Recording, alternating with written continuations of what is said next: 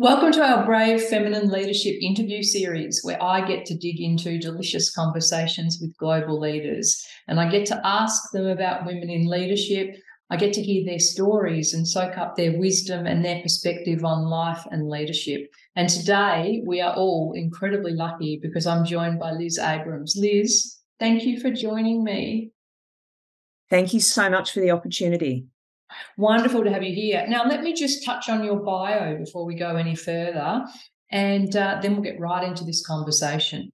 So, Liz is an authentic, passionate, straight talking advocate um, or technology industry executive and a diversity and inclusion champion. She's a wife of 33 years, a mother of a 22 year old son, and a recent stage four breast cancer thriver. She's got a Bachelor in Behavioural Science, has over 30 years' experience working with tier one companies, including 10 years with her current employer, Infosys, and prior sales and marketing leadership roles with IBM, Oracle, Logica, and Optus. She's worked in Australia and Asia, and her superpower is communication and delivering engaging presentations. She's skilled at business and culture and drives change to achieve revenue growth and has led large and small teams. Liz, um, I feel so lucky to have you join me in the conversation today. And I know that throughout this conversation, we're going to get into how you and I met and how you and I connected so strongly um, with our uh, shared experiences of a breast cancer diagnosis. Before we go anywhere in that, can I just ask for our audience who haven't had a chance to come across you before, kind of who are you as a human being and what's this career sort of looked like that you've navigated so far? So, first and foremost, I'm a mum, a mum of Joshua, who's 22, and a, a wife of Laurie. Uh, we've been together for 33 years and together since I was 16 years old. Uh, and so, in terms of priorities, they're you know they're my priorities. Uh, I've had a, an incredible career in the IT industry, and it was deliberately in the IT industry. And uh, you know, when I graduated and looked at you know where did I want to work, um, IBM was the company that really appealed to me because of what they were doing at the time and what they stood for.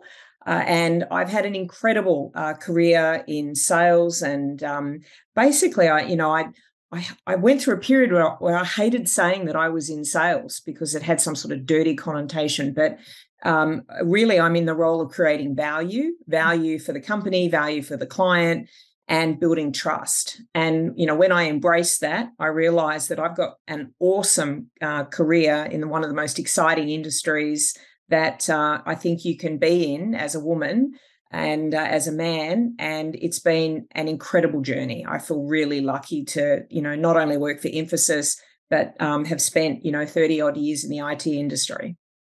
So i love how you said it was deliberate. So tell me about that deliberate decision for it to be in it so um, i come from quite a large family. Uh, there are six kids and my mum and dad for the best part of you know my memory growing up struggled uh, financially. Uh, both um, both my parents uh, worked and uh, they worked hard they worked long hours. And i really wanted to be um, I, I never wanted to be beholden to anyone. So it was something that was really important to me. I deliberately wanted to be financially independent and uh, i wanted to have an opportunity to have a career. So, um, you know, the the research that I did when we had on campus interviews about different companies, um, you know, there was just a lot of I had a lot of interest in the um, you know dynamic, dynamicism of the technology industry. It was really new at the time, and that to me presented tremendous opportunity. And um, other people that I know that had uh, gone from La Trobe into IBM, couldn't speak highly enough of the company, you know, the the culture, uh, the fact everybody wore lovely suits, um, they got paid really well, and um, you know there were a lot of women there, and they all did really interesting things. So it just sounded amazing and exciting. So uh, when I was going through the interviews, that was the job I wanted. I got offered five different jobs mm. um, uh, as a graduate, which you know I felt really lucky that you know I'd landed jobs with you know these different companies, but the job I wanted the most was IBM. Mm. So, um, I mean, that's fascinating. What was it like? You know, what was it like? And I assume it was fairly male dominated at that stage as you entered into the industry. Do you remember that first sort of phase? Oh yeah, absolutely. Because when when I was offered my job, I actually cried, and that that I was so excited about getting the job that I cried with excitement. And the the gentleman that um, and I'm still friends with him today. Uh, and uh, the person that offered me the job said, I've never actually offered somebody a job who has been this excited about uh, getting it. And I don't, for me, um, in my entire career, I don't think you should ever forget where you've come from. And I loved that experience. There were men in leadership roles, but there were also women. So, right from the start of my career, I saw women in leadership roles, not just administrative roles, because there were many administrators uh, and people who were secretaries, but I saw women in leadership roles and and quite a number of those people i'm still um, in contact with one of them is actually a mentor to me today and um, there were strong women through the interview process and there were women who were in senior roles so i started in an industry where women were um, in roles that were in authority. So I didn't actually know any different uh, until I left. And that's when it hit me oh my God, people are sexist. Yeah. Um, second job I had when I left IBM, it's a quote I'll never forget. And this came from the CFO of the company, a small company um, in a food processing business, when I'd only lasted a few months. It's the only job I've ever been fired from. Um, he told me that a woman's place because I challenged something that made no sense. And I, and in three months, I'd I'd done incredibly well. I sold a lot, and he said to me, "This is not how things are done.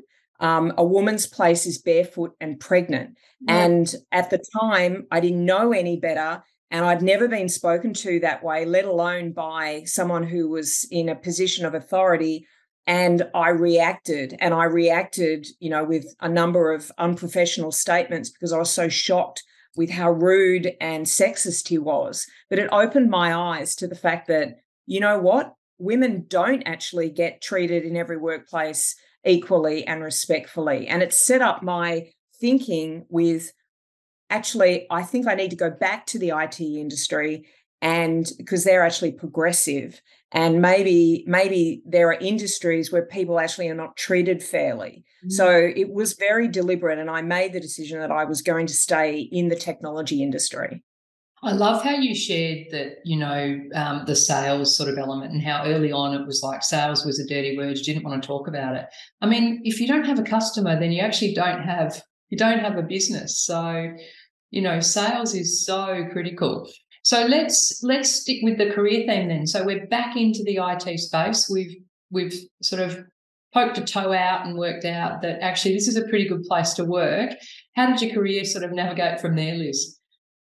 Um, so there had been a, um, uh, a, a change in the landscape in Australia around the deregulation of the telecommunications industry, and uh, I, you know, again in the same way that I picked IBM because they were leaders uh, in the space that they were in, it was very clear that they had a culture and it was focused on, um, you know, customer, customer value, professionalism, and it resonated with me in the time I was with IBM that they're actually values that are important to me. I'd, I'd had part time jobs since I was 14. So I knew that um, I knew the value of money, I knew the value of hard work, and I knew that, you know, if you don't earn money, then you can't pay for things. So I had that appreciation, you know, pre graduating from uni. Um, and so the job that I I got next, and I have to tell you, there were I think there were like nine interviews, including with professional actors. The next job that I had was with Optus, and it what I have to tell you, still now, I I can reflect back on the most incredible journey with that company. I learned so much in that because it was a combination of technology and telecommunications. The industry was being deregulated. Uh, there was a battle on between Telstra and Optus. Um, Optus was all about customer centricity, all about innovation, all about articulating value, flexibility, staff being passionate, training us to present, understanding that you know we were going to be working with ministers if we we're in the government sector. We were going to be working with the ceo or the cfo if we were in financial services.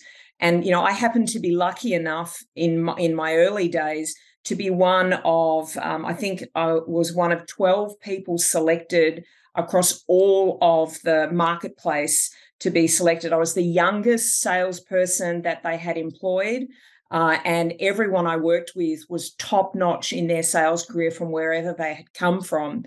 And there were men and there were women. And the interview process was grueling. And, you know, I took the call. Um, I was actually in bed um, and, you know, watching the footy show when this call came through from the recruiter. And I felt like I'd won TattsLotto because the interview process had been so grueling. And the career I had at Optus was unbelievable.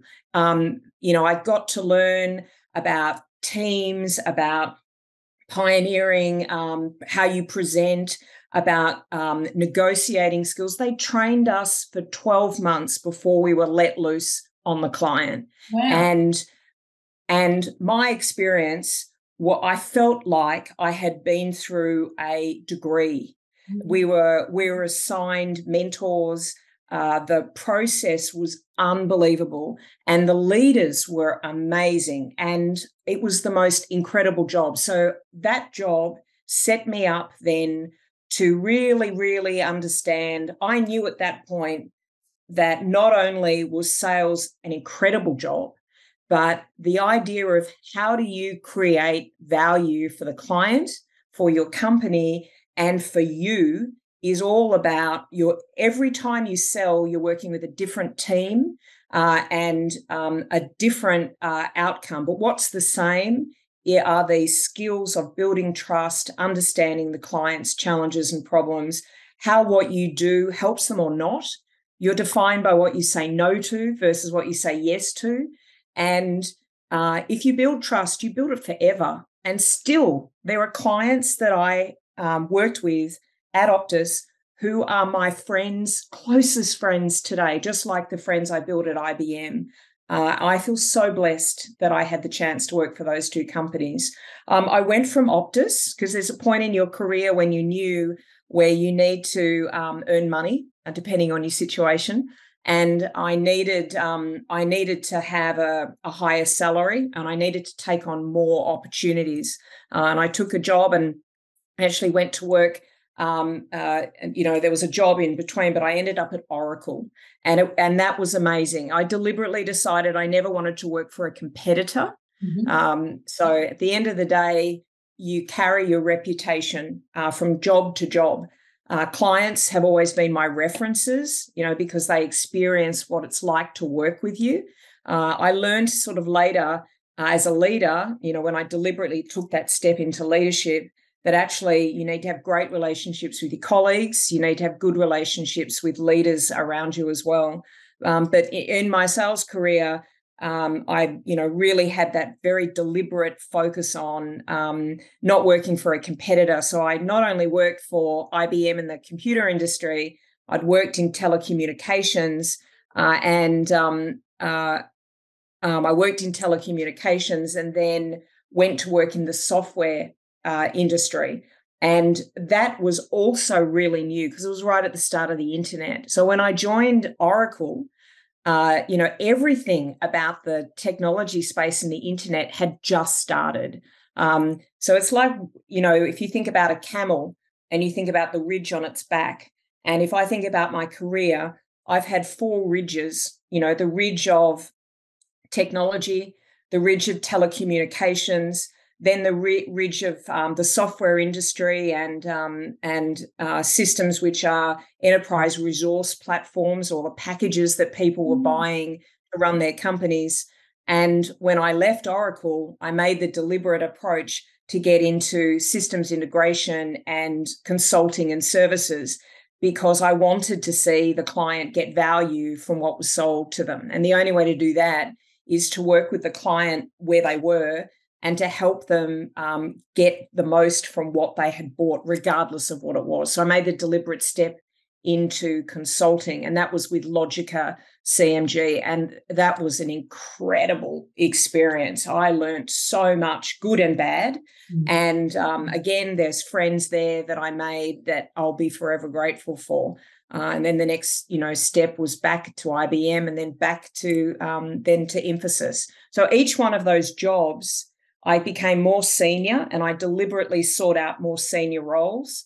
Uh, I was a mum by the time I, you know, left Oracle, and I'd experienced the worst of the worst of sexual harassment, the worst of the worst of crazy policies around, you know, women, um, atrocious leadership and amazing leadership, and um, it was then it was intentional. I'm a mum now. Um, I'm the main breadwinner. I love this industry, but I need to now get a mentor. I need to have a circle of other women who um, are mums, and I need to work out how do I navigate being a mum and being a working professional because I have no idea how to do it. And there were very few women around me who were mums who had senior careers. So again, at, at that point in my career, that's when it deliberately I made the decision to to be a leader search out um, uh, the the mentors who are still my mentors today, and actually look to myself for what needed to change. I needed to change. I was the problem, and it didn't matter where I worked. I had to change the way I worked. So many different things through there, and I, I, I want to hear that. I want to dig into that. When you say the problem was you and you had to change, what do you mean by that, Liz? so I have um, I operate on the you know the the mechanism of the customer always comes first, and you absolutely have to deliver value. If you don't if you don't do something with the right intention, then you're basically lying. Which is why you know I have this view of uh, I had a view that sales you know is is a dirty word because uh, I didn't actually understand that you can have a lot of integrity. You can do a job honestly. You can make a difference for everyone around you. But sometimes you need to you need to adjust your context. You, the world's not black and white. There are shades of grey. I needed to have a much better um, understanding of um, financials, P and L. Um, I needed to understand that different leaders have different drivers around why they make decisions that they do, and if I couldn't talk the same language in the same way to the same leaders, then I couldn't drive the change I wanted. So that was one thing. Um, I needed to work with people, I needed to have a mentor to help me modify how I um, front up mm-hmm. and how I want to be assessed. Um, and I also need to not be so narcissistic in the things that are important. When you're an individual contributor, it's about you, it's about your earnings, it's about your outcomes. But as a leader, it's about the team. And and different people are at different stages. Not everybody has the same view as you about the things that you're passionate about. So you need to meet people where they are. And it wasn't until I had my son that I realized that um, the, the the leader that I wanted to be was someone who wasn't hiding the fact that I was a mum. And my mentor actually had said to me, Liz, the number one thing you need to reframe in who you are is you have to understand um, that you have to come to work. It's not a face. You can't just put on this face um, and think this is how you need to be at work. You have to be you at work. Mm-hmm. And I'm a mum. I'm a mum first, and I'm really proud of that. And I have a family and my family has to fit into my life. Mm. And when I stopped trying to hide that and think that I was just a guy who had, um, you know, this life hidden away, my whole leadership and style changed. And I, I when I joined uh, Infosys and they embraced family first, it was very much a culture about um, the family. It was a culture um, because the Southeast Asian culture really values family mm-hmm. and extended family, and they really value intellect. And and I what I learned in the culture uh, was coming in as a leader was that uh, yes, if I needed to leave on a Friday to go to my son's cricket game, that was fine, no problems. Nobody ever said, "Oh, you can't do that." Mm-hmm. Nobody said that. Everybody, everybody loves cricket at Infosys. Everybody values um, the fact that yeah, you're a you're a mum and you're a you're a, a woman, and it's important that um, you know, if you're a leader, you need to model. You can't be what you can't see, and you can't do what you're not doing. So if I was expecting this from other people, and ha- I had to do it myself, and I shouldn't be embarrassed about that. Mm-hmm. It was, it was uh, my mentors really helped me navigate uh, authenticity, um, financial, and you know, the financial speak, being able to have that economic discussion and understand that and also uh, the fact that if you don't know, you're never the smartest person in the room. Your number one job in in every leadership role is to work out who are the smart people, and you know, define smart. Smart can be you know uh, academically smart. Smart can be savvy about the culture. Smart can be savvy around what it is you need to achieve. Surround yourself with the smartest people and then you need to build that team to align to a common purpose. Those three leadership um, skills that I then worked on moving forward really helped me uh, grow into a leader, into a way that for the first time in my career, I was going to work and I was like, this company is awesome. I actually feel like me. Mm.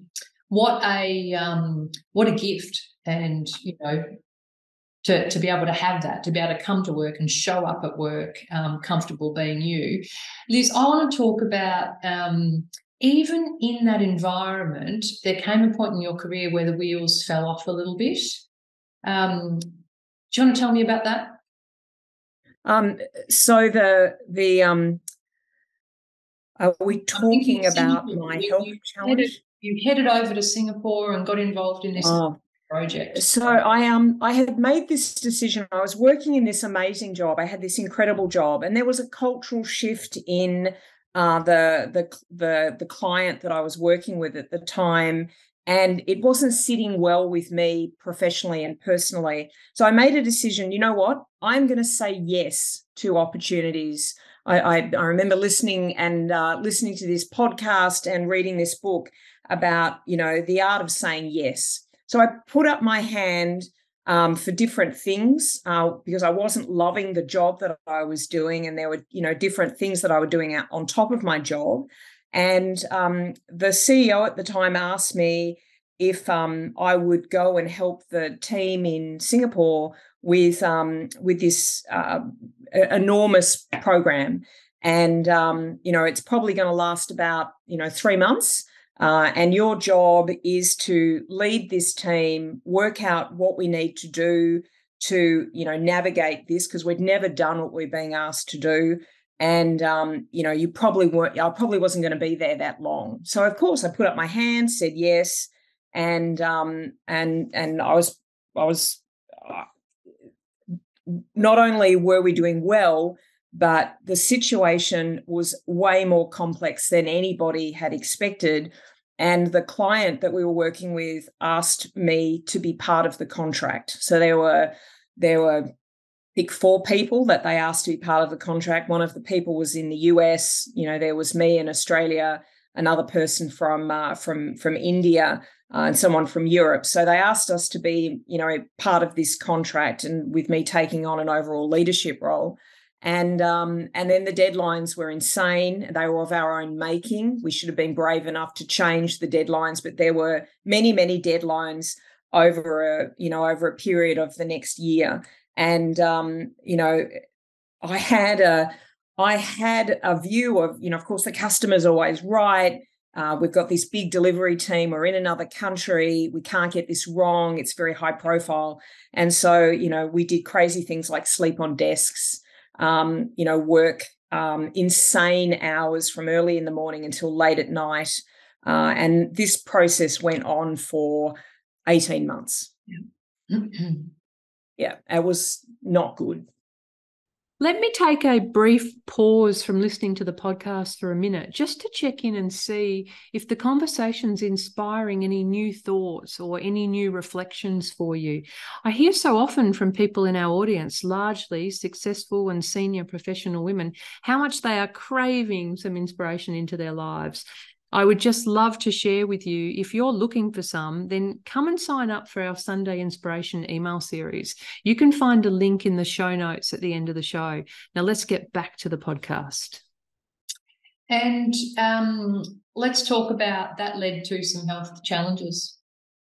Yes. So, and again, I would say that you know uh, there's so many lessons to take from that. The experience was amazing. I you know i loved what i learned i learned so much good and bad about me good and bad about the you know the journey.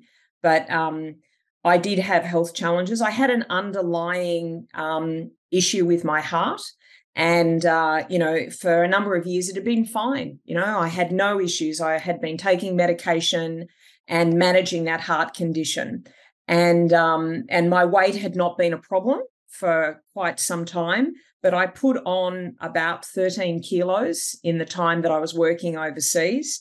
So um, and I wasn't sleeping well uh, because you know I was working across multiple time zones. Uh, so I, you know, I had first of all I had an underlying health issue which became, um, which actually, you know, flared up. Mm-hmm. Uh, I was overweight and what I was eating. It was really the times I was eating. So I was eating early in the morning because we were starting early. I was exercising super early in the morning um, and then eating early and then eating um, over the course of the day whenever I could find a moment to eat anything or forgetting to eat. And then because it was so hot in Singapore, you know, eating at late at night. So my eating window was stupid. Yeah. And um, and I was drinking alcohol, not you know, not not um, socially because I was socializing with the team, uh, with the client, with third parties. So you know, whenever there was an opportunity to go out, and I was living there on my own, not with my um, not with my husband and son. Um, so the stress, I felt like I was an egg, and I was literally being boiled. Mm-hmm. Um, and uh, and and but it went over a long period. So I had a I found a um, I found a, a, lump in my breast when I was there. Turned out to be nothing, but it really gave me a shock. Uh, and um, I asked to come home. Uh, it was the tail end of the program, and really I was not effective anymore in the role that I was in. And I just, you know, I had to come home for uh, for um, you know legal reasons because you know you unless you become a citizen you can't stay in Singapore. So um, uh, I came home and then very quickly jumped on the escalator of another complex program. And this time I was living in Sydney. Uh, so now for a period of uh, two and a half years, my my um, my health was terrible. I'd now put on maybe 16 kilos or 20 kilos. I can't remember because it was over this multi-year period. And I was looking at myself and I'm and I knew I was overweight but I was like, you know, this is what I needed to do in order to do these, you know, you know, drive these these outcomes.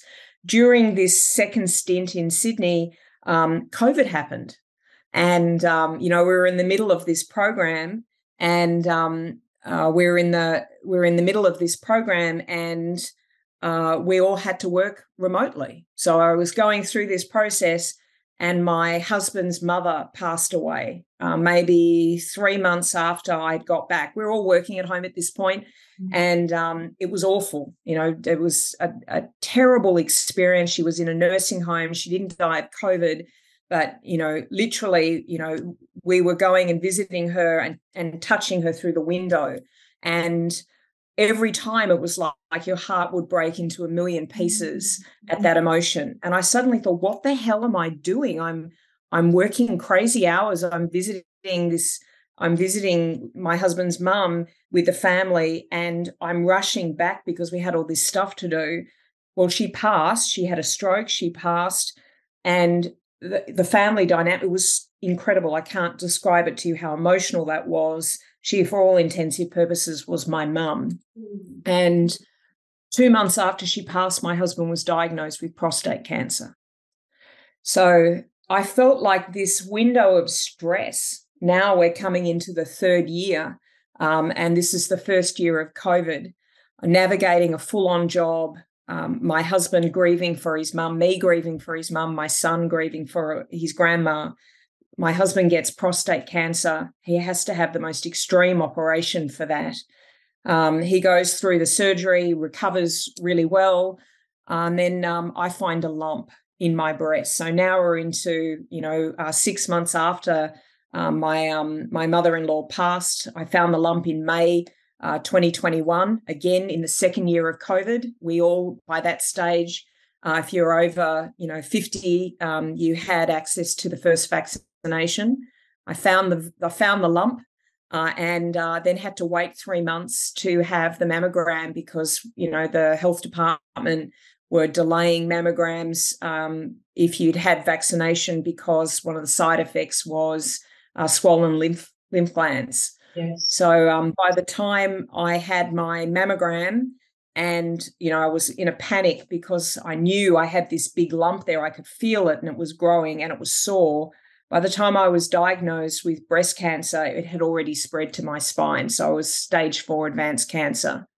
What a couple of years it had been from Singapore all the way through to being diagnosed with with cancer. It was both my husband and then me. So unbelievable experience. And Liz, this was, uh, I mean, it wasn't at this point you and I met, but it was over this story that you and I um, connected, um, having gone through a shared diagnosis. I um, I was blown away. I mean, when I think of your career and the story of your career as sort of, you know, part one in many ways, um, I I've gotten to know you now where the intention that you are bringing to what you are doing um, and the ability to um, you know actively seek out and find joy in everything you're doing as well i think is just so inspirational. So i just want you to reflect back on um, you know tell us about the intention now um, and tell us what you wish people knew or that you knew in those crazy sort of two and a half periods because women are leaving the workforce right now uh, in greater numbers than ever and they're citing a couple of reasons and one of them is stress and exhaustion and the other one's around lack of opportunity why and and and i guess i want to say as well prior to my diagnosis i was working extremely hard for a period of time willingly completely um, you know, loving what I was doing. Why do we do it? And how do we help get a message across about please, please look after yourself? So I think we do it because we're afraid. I I had been, I think, for 20 years afraid of failing. I was on a mission to prove that um, that I could be really successful within the you know the my career, and I was the main breadwinner. So there's even more um, pressure, and I put it on myself. Nobody put it on me. I'm I'm a very ambitious um, and proudly ambitious uh, woman, and and you know I I have always chosen to see the glass half full. I made the decision to take that job in Singapore, and I loved it. I learned heaps. There's a, a lot of things that I, as I said, I wouldn't do, and I and and and that I now I do because of what I've learned. But I also um, didn't prioritize um, my health. I didn't prioritize sleep in the way that I prioritize sleep now, even though it's not good because of the cancer medication. It's still better than it was when I was working overseas and on that project in Sydney, and before that, the one in Melbourne. But um, I didn't prioritize um, the way I eat and what I eat. I mm. didn't. I didn't get it. I didn't understand it. Um, and how I eat now food is fuel. And if you put bad fuel into your body, then um, your body, um, like a car, breaks. Mm-hmm. And there's only so much bad fuel you can put in your body before there's an impact on the car. And, you know, I like to think of, um, and my sister taught me this because she's an athlete, she's a professional athlete. And her gift to me when I got cancer was to make me strong. So she educated me on fitness and my body. Uh, I'd always loved to to move and to exercise, but I didn't understand what exercise meant.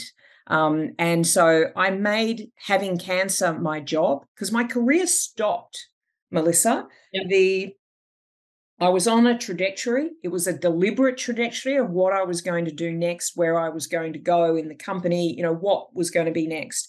And it stopped.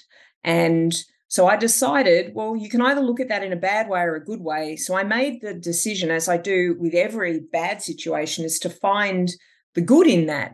Um, I wanted to learn as much as I could about what I could do to help my journey with cancer. I am not an oncologist, I'm not a breast surgeon. And just like a project at, at work, you've got to have the right team around you. So I did search out and reach out to people who are in my network to learn and understand what sort of team did I need around me. Mm-hmm. And so that I did that right in the beginning, literally in the week waiting for my confirmed diagnosis to um, to then uh, seeing you know the, the the surgeon who I'd already lined up, and so I had the right team in place.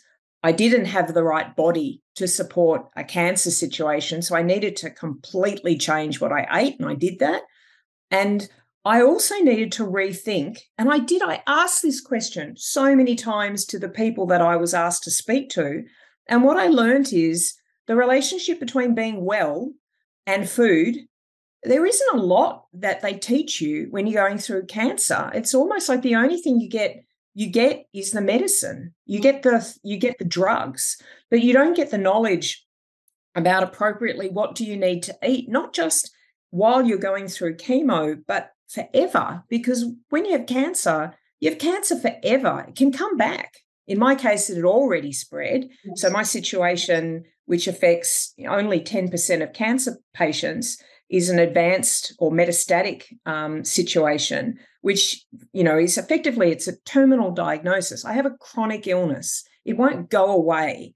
And so, knowing that, then I had to learn I had to I had to read, I had to speak to people and then understand. So I chose to face my cancer journey with an open set of ears and a and an attitude of, you know what? I need to I need to understand what the doctors do. I need to understand what the nurses do. Um, I need to speak to other cancer patients. I need to hear what other people say. And and every day there has to be something positive that I take from that. Uh, people had advised me to walk before each treatment and walk after each treatment. So I did that because people told me it would be better for your health. Mm-hmm. Um, my sister, who's an athlete, suggested that um, I change my diet. Um, and someone I met gave me a book called The Cancer Code. And in it, it said you should cut out gluten because gluten turns into insulin. Insulin is sugar. Sugar fuels the sort of cancer I have. So I chose to cut out gluten. I understood from the health professionals that I was talking to that while you're going through treatment, you should cut out alcohol because alcohol is carcinogenic and it's sugar. And I thought, well, if it's carcinogenic and it's sugar, shouldn't I just cut it out? It's not good for me. So I made the decision. It was like going cold turkey. I cut out my favorite uh, favorite drink, champagne. I cut out all alcohol. Uh, I cut out meat, red meat and and I and based on this book, this cancer code, and other people I'd spoken to, I decided to only eat between ten o'clock in the morning and six thirty at night, and I went into a starvation mode. Um, you know, every every day after you know, like every day, like a fast. Yes, I started losing weight. I'm not joking. It was half a kilo every week, and I, my skin looked amazing. I was walking, I was training, um, and um, I was going through the treatment, but I was feeling good. Like I was bouncing back from chemo within days, not mm. a week. Mm. And um, I'd had the burns from the radiation, and I didn't have fatigue. I had burns. So um, my oncologist recommended I go to the Olivia Newton John Center and get acupuncture because it would help accelerate the healing. I'm like, acupuncture, acupuncture is needles. Like, what's that? So um, it helped. It it healed my my breast within one session, and then I had all these other side effects, and the acupuncture helped with that. So I decided to understand why does acupuncture work, and why don't more people have access to it. So the more I learned, the more I thought this is crazy. why aren't we giving more cancer patients access to this these kind of treatments that Olivia advocated for? So then that became my mission to understand it. I started back at work in August and I made the decision that if I'm going to live with cancer and have a shortened life, it is going to be my life's mission to help other cancer patients get access to kinder medical treatments like um, uh, acupuncture, access to information on their health and their well-being, and that before I die, I want to tell as many people about the importance of getting their mammograms done, not delaying it because they're too busy at work, and to prioritize their wellness. And you can actually be great at your career if you're not terminally ill. And um, if you have an illness and you don't do something about it early, it'll get worse. So that was that then became it like clicked with me in uh, June of last year. And I made the decision that, you know what? This is going to be what I want my life to be focused on. If I've got three to five years to live, because that's the prognosis, I'm going to make this my mission. So, I mean, there's so many parallels, Liz, in in the way you are tackling this new mission to leadership. You know, when I when I listen to that, um, you know, I just I think um, you know, open mind, curious, exploring, understanding, um, working out who you need to build relationships with, and you know how you can get that support and where you can get that support. Do you are there moments on this journey? Because I know most leaders I've spoken to share with me, you know, some of the some of the things that get in our way of doing things that we want to do. And one of the things that come up all the time is fear and sort of stepping outside of your yes. comfort zone and stuff like that. Do you still have days where fear stops you on this mission, or has that changed? Yeah, it's changed. Um, Melissa, I used to be fearful of many things, um, but now I have a thousand. I, I'm working on the basis of I have a thousand days to live. I may have many more. I may have 5,000 days to live, but I'm working on a clock of I have a thousand days to live, three to five years. And, um, and what am I afraid of? What am I afraid of? I'm actually not afraid. I've had the worst prognosis, which is I'm going to die. I'm going to die earlier than um, than you know other people. Everyone's going to die, but you know you you don't know when you're you know when you're born, but you don't know when you're going to die. So someone's given me a gift, and they've said you're highly likely to die in three to five years. So what do I want that three to five years to be like? It's like having an accelerated um, you know, business plan.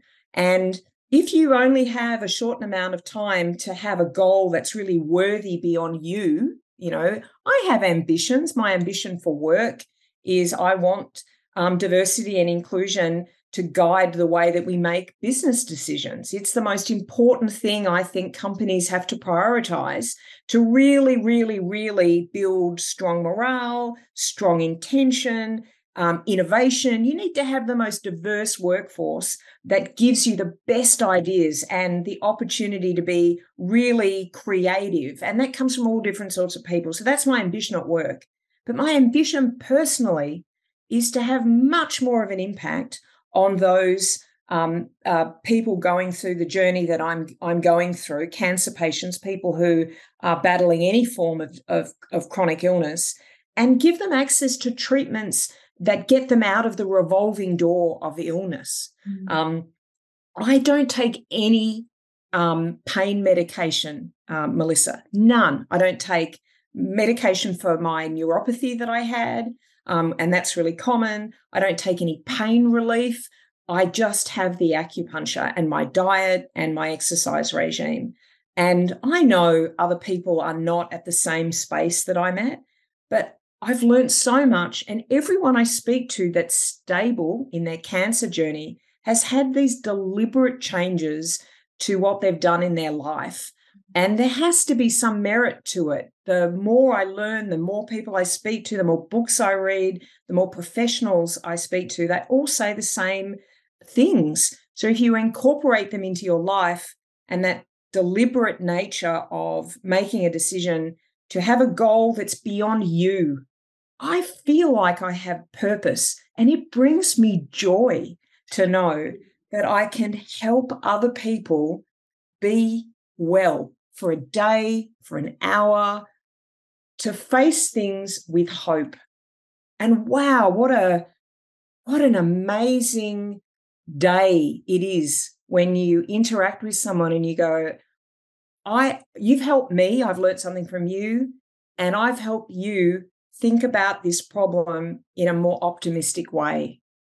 I love this when you when you shared with us right back at the beginning of our conversation about um, how you cried when you got the job at IBM, and you know that that joy that you felt um, at that. Um, what are the moments that bring you that joy now? Um, so every day I I look for the moments uh, because you know when when life is short if you people often say oh time flies. Time doesn't fly.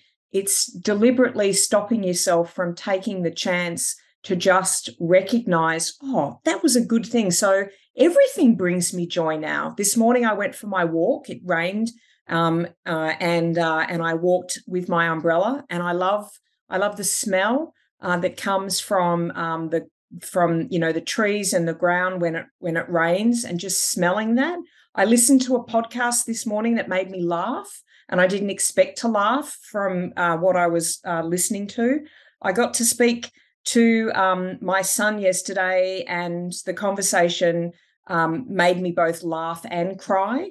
And and that that was joyful um, uh, I made a salad this morning, which looks unbelievable. I'm really excited about having that um, afterwards. Food brings me joy. Um, music makes me smile. Um, everything, I, you can find joy in everything. It's you know, it's just about how you're choosing to to face it. Liz, um, I can't think of a better guest to have had on our podcast. I want to ask the final question that I ask of everybody, which is from your perspective, what does brave feminine leadership mean? And do you think it needs to change? I, I do. To me, uh, brave feminine leadership is um, taking the time, first of all, to challenge, um, speak up, uh, and not just accept. If something doesn't look right, smell right, seem right, it's probably not right. And if you're waiting for somebody else to say something, then um, it it can't happen unless you're prepared to speak up, regardless of whether you're in a in a management role or not. But for a leader, brave feminine leadership as a leader is having the courage to say something um, and um, because you can't be what you can't see and you have to be able to uh, speak up and say something. And early on in your career that's hard because you know you're afraid that you know you'll be judged or people will think that you're not okay. But as a leader you it's you it's there's an obligation to say something because a culture can't change unless people deliberately make the changes to do things differently. And for me, bravery is around speaking up and knowing deliberately that what you're doing is helping other people come through with you. And it doesn't happen by accident. Cultural change is around taking those brave steps to make the change. Liz, thank you for using your voice um, in such an important issue. And thank you for sharing your voice as part of our conversation. I've loved having you. Thank you so much. I really enjoyed the discussion, Melissa. And that was the end of another podcast conversation. So, thank you so much for listening to the episode today.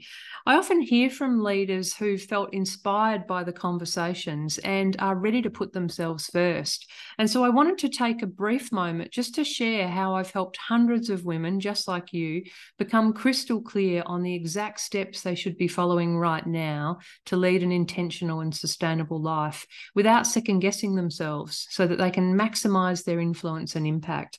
I've put some details into the show notes, and there's a link there where you can find out some more about our signature Elevate and Influence program. While you're there, take the time to sign up for our Sunday inspiration email series. Have a brilliant day.